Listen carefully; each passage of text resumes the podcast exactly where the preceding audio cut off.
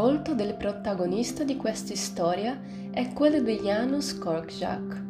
Sono Daniela Brown e in questo episodio vi racconto la storia narrata nel libro L'ultimo viaggio di Irene Cohen Janka.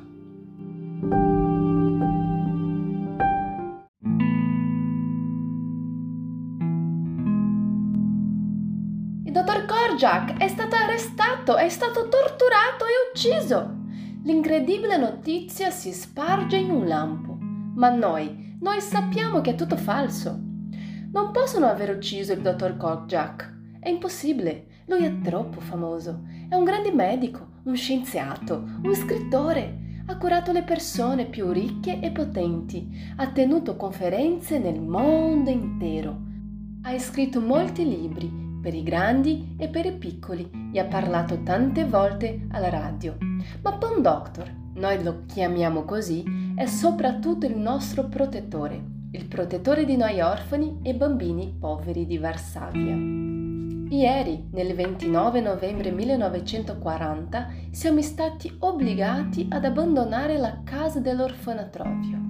Lì sono rimasti la lavandaia e Piotr Zalewsk, il gigante che sorvegliava l'orfanatrofio. Tutti e due, guardandoci mentre ce ne andavamo, avevano gli occhi rossi. Tutti e due volevano seguirci nella nuova casa, ma loro non hanno il diritto di accompagnarci dall'altra parte. Ieri, una stretta al cuore ma la testa alta e una canzone sulle labbra, abbiamo raggiunto la nostra nuova dimora dall'altra parte. Il dottor Korczak si oppone sempre alla tristezza e alla rassegnazione. Quando è cominciata la guerra e l'esercito tedesco ha invaso la Polonia nel settembre del 1939, quando le bombe piovevano su Varsavia e il cielo diventava rosso, Pan Doctor parlava alla radio per sollevare il morale dei polacchi, correva tra le fiamme e macerie per aiutare i feriti e faceva persino il clown per riscacciare alla disperazione. Quando i tedeschi ci hanno obbligato a lasciare la nostra casa, Pan Doctor ha voluto che la nostra partenza assomigliasse al viaggio di una grande compagnia di teatro e non a un misero trasloco. Noi, i 170 inquilini dell'orfanatrofio, abbiamo orgogliosamente marciato dietro la bandiera di Re Matteuccio I, un re della nostra età inventato da Pan Doctor. Richiuse nelle tasche, le cartoline ricordano che Pan Doctor distribuisce perché non si dimentichi delle nostre azioni, di quelle buone ma anche di quelle cattive. Se saprò prendermi cura di Mietek, io avrò la cartolina dell'assistenza. Ogni bambino che arriva all'orfanatrofio è aiutato per tre mesi da uno più grande. Io sono il tutore di Mietek. Le strade erano piene di persone dallo sguardo triste e sconvolto, che se ne andavano in giro con tutte le loro cose. Anche loro avevano ricevuto dai tedeschi l'ordine di andare a vivere dall'altra parte. Mietek, che mi teneva in mano, ripeteva in continuazione. Schimek, è lontano dove stiamo andando? No, cammina, questa distanza un passerotto può percorrerla in qualche battito d'ale e il gatto con gli stivali in un solo passo. Pan Doctor non ci tratta dai stupidi e non disprezza le nostre domande. Ci capisce come se non avesse dimenticato nulla di quando lui era un bambino. Quando un bambino gli ha chiesto se io penso a un albero, vuol dire che ha un piccolo albero in testa. Pan Doctor non lo ha preso in giro. Lui dice che i bambini sono dei poeti e dei filosofi, ma non tutti. Ieri è stato molto difficile spiegare al piccolo Mietek che laddove stiamo andando dall'altra parte è molto vicino e al tempo stesso così lontano. È lo stesso paese, Polonia, è la stessa città, Varsavia. Tuttavia, dall'altra parte è come un paese straniero. Entrando, mostriamo i documenti come quando si varca una frontiera o una dogana. È stato proprio allora che un soldato tedesco ci ha confiscato l'ultimo carro della carovana, pieno di patate. Pan Doctor si è arrabbiato, ma non ha potuto recuperarlo e abbiamo dovuto proseguire, entrare nel paese dall'altra parte che si chiama Ghetto. È un piccolo paese di qualche chilometro quadrato, circondato da muri altissimi, costruito per ordine dei tedeschi, sorvegliato dai soldati in ognuna delle sue 28 porte. Prima era un quartiere di Varsavia come tutti gli altri, dove tutti si viveva insieme. Oggi è un paese prigione, creato dai nazisti per inchiudervi gli ebrei. Tutti gli ebrei, i vecchi, gli adulti e i bambini come noi un paese minuscolo per migliaia di persone che non hanno più lavoro, né casa, né pane, né carbone. La lavandaia e il gigante Zalewski non hanno potuto seguirci al ghetto perché loro non sono ebrei. È stato nel pomeriggio la voce della scomparsa di Pan Doctor ha cominciato a circolare per le strade del ghetto.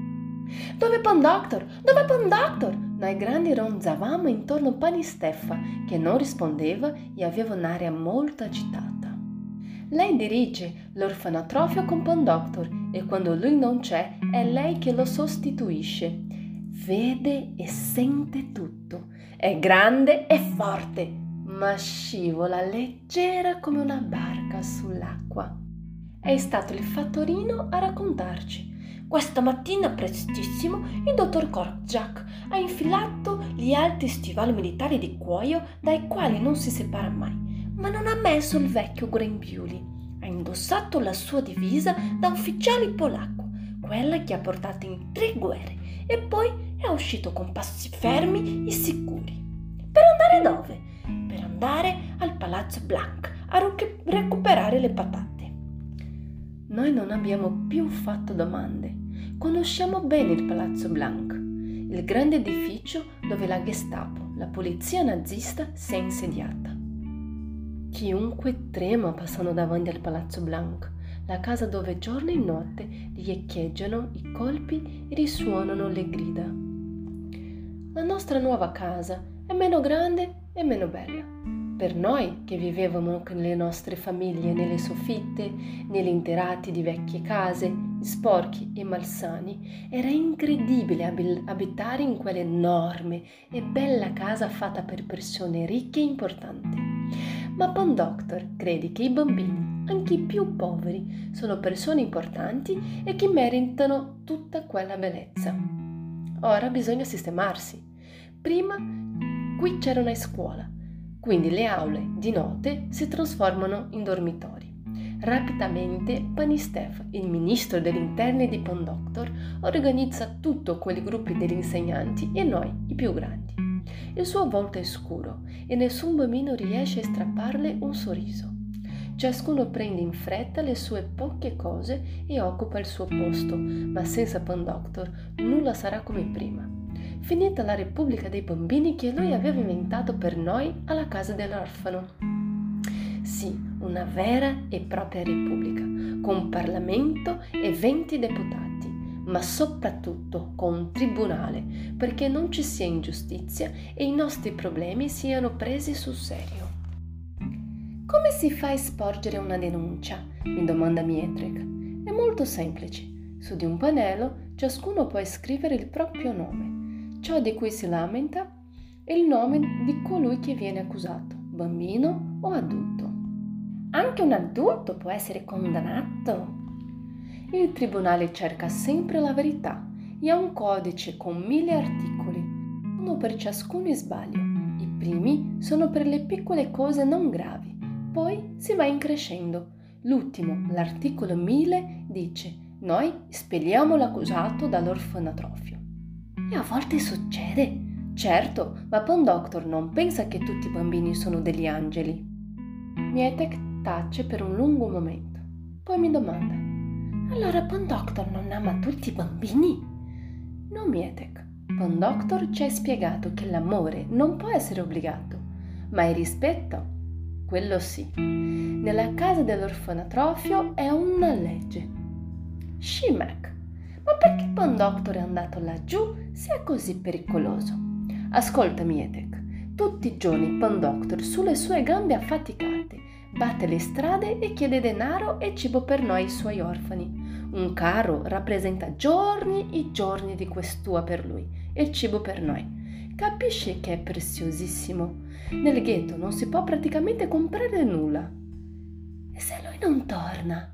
Tornerà, perché aspettiamo con fiducia e lui non ha mai tradito la nostra fiducia. Non gli ho detto che al Palazzo Blanc non c'è un tribunale, né verità, né giustizia. Pan Doctor non è morto. Harry Kalischer, vecchio ospite dell'orfanatrofio che Pan Doctor amava molto, è riuscito a mettersi in contatto con i tedeschi. Tenterà, insieme con gli altri amici, di farlo liberare in cambio di un riscatto.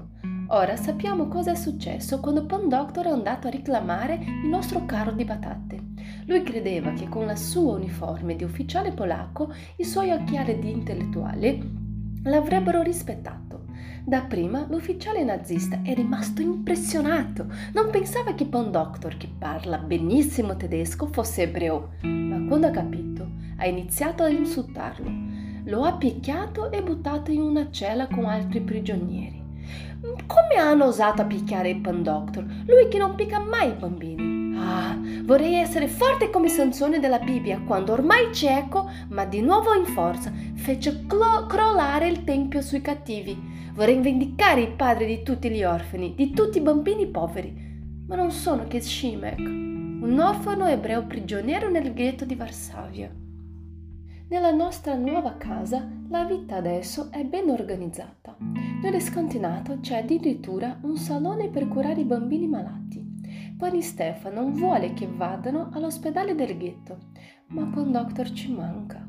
Se hai male da qualche parte, lui sfrega il punto dolorante ripetendo Abradì, abradà, abradì, abradà. Non è successo niente e niente succederà. A volte si siede su una panca e subito tutti i bambini si stringono intorno a lui, lo assalgono. Allora lui dice che è un albero vecchio su quale i bambini si posano come degli uccelli. Spesso mentre parla ci accarezza le guancia. Passa la mano sulla nostra testa. Pan Doctor è ritornato! Ma è molto cambiato. È pallido, magro, raggrinzito e rugoso come una mela vecchia.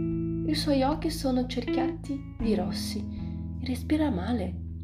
Brillano certamente di gioia nel rivederci, ma anche di febbre. Ha passato un mese nella prigione di Paviak e ora siamo a dicembre. Siamo tutti in fila per raccoglierlo e le bambine hanno preparato un piccolo discorso di benvenuto. Poi ci ha lasciato in fretta, promettendoci: Sabato vi racconterò le mie avventure. Il sabato sono venuti tanti amici e noi abbiamo ritrovato il nostro Pran Doctor. Lo abbiamo bombardato di domande. Com'era in prigione? Ha risposto con la sua aria maliziosa. Meraviglioso! La mia cella era bella quanto il palazzo del re Matteuccio I. Ho dormito bene, ho fatto ginnastica e a volte ho mangiato come un bue. Ma Pon Doctor non ci ha detto nulla del male che i tedeschi gli hanno fatto al palazzo Blenke e a Paviak. Ora quando va per strada ha bisogno del bastone e i primi giorni addirittura non usciva da solo. Anche se la nostra casa somigliava ancora al mondo di prima, il ghetto è sempre più miserabile e insensato. Ogni giorno dai quattro angoli del paese arrivano gli ebrei e c'è sempre meno spazio. Le strade brulicano di gente, ovunque mendicanti, persone cinziose che provano a vendere vecchie robe. Famiglie intere che non hanno casa sono sedute sui marciapiedi, rannicchiate le une contro le altre per non morire di freddo. I marciapiedi sono scomparsi di morti, tra loro bambini e neonati. Copre con foglie di giornale e li getta poi in una fossa comune. Il ghetto è invaso da topi, allora alcuni ragazzi si sono specializzati nel procurarsi gatti. Ci sono anche piccoli contrabbandieri che intentano di uscire dal ghetto, bambinette che scucciano lungo le fogne o i buchi del muro per raggiungere dall'altra parte, laddove il mondo normale continua a esistere. Tentano di procurare un po' di cibo per le loro famiglie, non abbiamo più un granché da mangiare, la zuppa è sempre più chiara e molti di noi sono malati, ma Pan Doctor vuole che la vita continui e tra le mura della nostra casa risuonino ancora musica, i canti, le voci degli spettacoli delle mar- marionette. La nostra casa deve rimanere come una isola in mezzo all'oceano scatenato e ciascuno di noi, ci dice Pan Doctor, deve svegliare sul proprio castello interiore. Ci esorta a tenere un diario personale. Noi gli facciamo leggere il nostro e in cambio possiamo leggere il suo si condivide. È così che ho conosciuto la storia del canarino. Heinrich Goldschmidt aveva un canarino il quale voleva molto bene. Un mattino lo trovò morto sul fondo della gabbia, lo avvolse nella bambagia e depose in una scatola di caramelle vuote e, de- e decise di sotterrarlo ai piedi dell'ipocastano nel cortile di casa sua. Ma il figlio del portiere gli disse: Tu non hai diritto, tu sei ebreo e anche il tuo canarino è ebreo. Il piccolo Henrik, che non aveva che cinque anni, ebbe paura. Credette che lui e il suo canarino sarebbero finiti in un posto tutto nero e che il paradiso fosse vietato agli ebrei. Diventato grande, Henrik Goldschmidt, per scrivere i suoi libri, ha adottato il nome Janusz Korczak ha scelto il nome di un eroe di romanzo, orfano come noi. Al ghetto le scuole sono vietate, ma si fa lezioni di nascosto.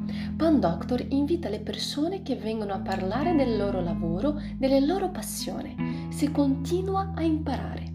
Ieri è stato un professore, il signor Zibelberg, che è venuto all'orfanatrofio a parlarci di un gran poeta polacco che si chiama Isaac Perez e che viveva vicino a casa nostra. Ci ha letto delle sue poesie, Fratelli, è diventata una canzone. Bianche e brune, gialli i muri, mescoliamo tutti i colori, siamo tutti fratelli e sorelle degli stessi genitori. Dio ha creato un solo sentiero, nostra patria è il mondo intero. Siamo tutti fratelli e sorelle. Questa canzone ci piace così tanto che con Pan Doctor abbiamo deciso che Fratelli sarà l'ora in poi l'inno del nostro orfanatrofio. Il 26 ottobre del 1941 abbiamo traslocato di nuovo. I tedeschi tolgono di continuo le strade e aggiungono abitanti.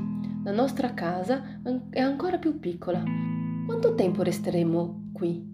Tutti sono sposati dalla fame, dalle malattie, dall'ansia.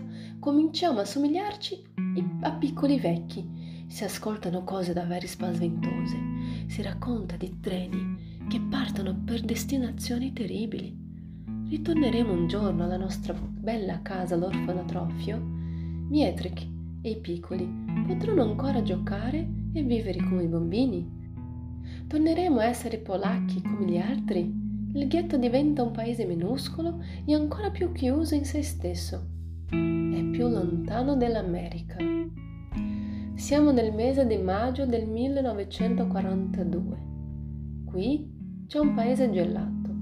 Il mondo intero si è dimenticato di noi. La primavera, anche lei si è dimenticata del ghetto. Gli alberi non fioriscono e l'erba muore. Semi, con altri, hai scritto una lettera per poter andare a giocare nei giardini della chiesa. Allora mi tornano in mente i meravigliosi giorni alla colonia La Piccola Rosa. Perché la colonia si chiama La Piccola Rosa? mi domanda Mietek. Le persone che hanno regalato il terreno al Pan Doctor avevano una bambina piccola che si chiamava Rosa e che è morta. Così la colonia ha preso il suo nome. E cosa facevate là? D'estate ci passavano quattro lunghe settimane e scoprivamo il mondo. Chi non ama gli ebrei dice che siamo paurosi, ma là mostravamo il nostro coraggio. Allora smetto di raccontare e mi viene un pensiero. Mietek non vedrà e non conoscerà mai la colonia. I tedeschi non vogliono che i bambini ebrei diventino grandi. Faceva molto caldo il 5 agosto del 1942. Era ancora mattino presto quando all'improvviso grida e sibili di fischietto risuonarono in tutta la casa. Come ogni volta i tedeschi erano arrivati di sorpresa. In un quarto d'ora tutti i bambini erano fuori, raggruppati per la partenza verso Longschlagplatz, la piazza dalla quale partono i treni. Il corteo si mise in marcia. C'erano 192 bambini e 10 adulti. Il vecchio dottor Korkjak apriva il corteo, testa alta e sguardo dritto, due bambini per mano. Seguiva il gruppo guidato da Pani Stefan.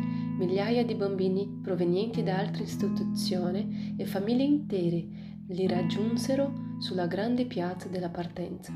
Sporca, bruciata dal sole, attraversata da pianti e grida. Dicono che giunse un messaggero con un biglietto che offriva al dottor Korkjak la libertà e che lui si rifiutò ad abbandonare i bambini. I vagoni li portarono tutti al campo di Treblinka, a nord di Varsavia era l'ultimo viaggio. Noi eravamo privati di tutto e nel segreto dei nostri cuori sapevamo che non saremmo mai diventati grandi. Ma il nostro inno si chiamava Fratelli. Siamo stati assassinati e non abbiamo avuto sepoltura, come l'amatissimo canarino che il piccolo Heinrich Goldschmidt non poté sotterrare. Noi Eravamo giovani piante strappate violentemente alla terra. Non siamo diventati alberi e non abbiamo potuto portare i frutti che avevamo dovuto portare. Ma a guardarci vivere, ad amarci, a considerarci con rispetto e a volte con ammirazione, il vecchio dottor Korjak ha fatto progredire la causa dei bambini diritti dei bambini riconosciuti in tutto il mondo sono le promesse che noi non abbiamo potuto mantenere, i frutti che noi non abbiamo potuto portare. Non si è concesso lasciare il mondo così com'è. Janusz Korczak. Poveri e senza famiglia, di migliaia di bambini ebrei, ma non solo, Janusz Korczak si prese cura per oltre 30 anni. Pediatra, Subito capì che per prendersene davvero cura della medicina avrebbe dovuto affiancare la pedagogia. Nacque così una delle più straordinarie esperienze che la storia ricordi, con i bambini protagonisti attivi della loro crescita, della loro formazione, un'esperienza che continuò anche tra le mura del ghetto di Varsavia con Janusz Korczak, sempre al fianco dei suoi bambini. Né pur potendo, volle abbandonarli quando i nazisti fe- decisero di trasferirli per l'ultimo viaggio nel campo di Treblinka. La sua impronta, insieme a quelle dei suoi bambini, resta indelebile nella Convenzione sui diritti dell'infanzia e dell'adolescenza, approvata dall'ONU a New York il 20 novembre del 1989.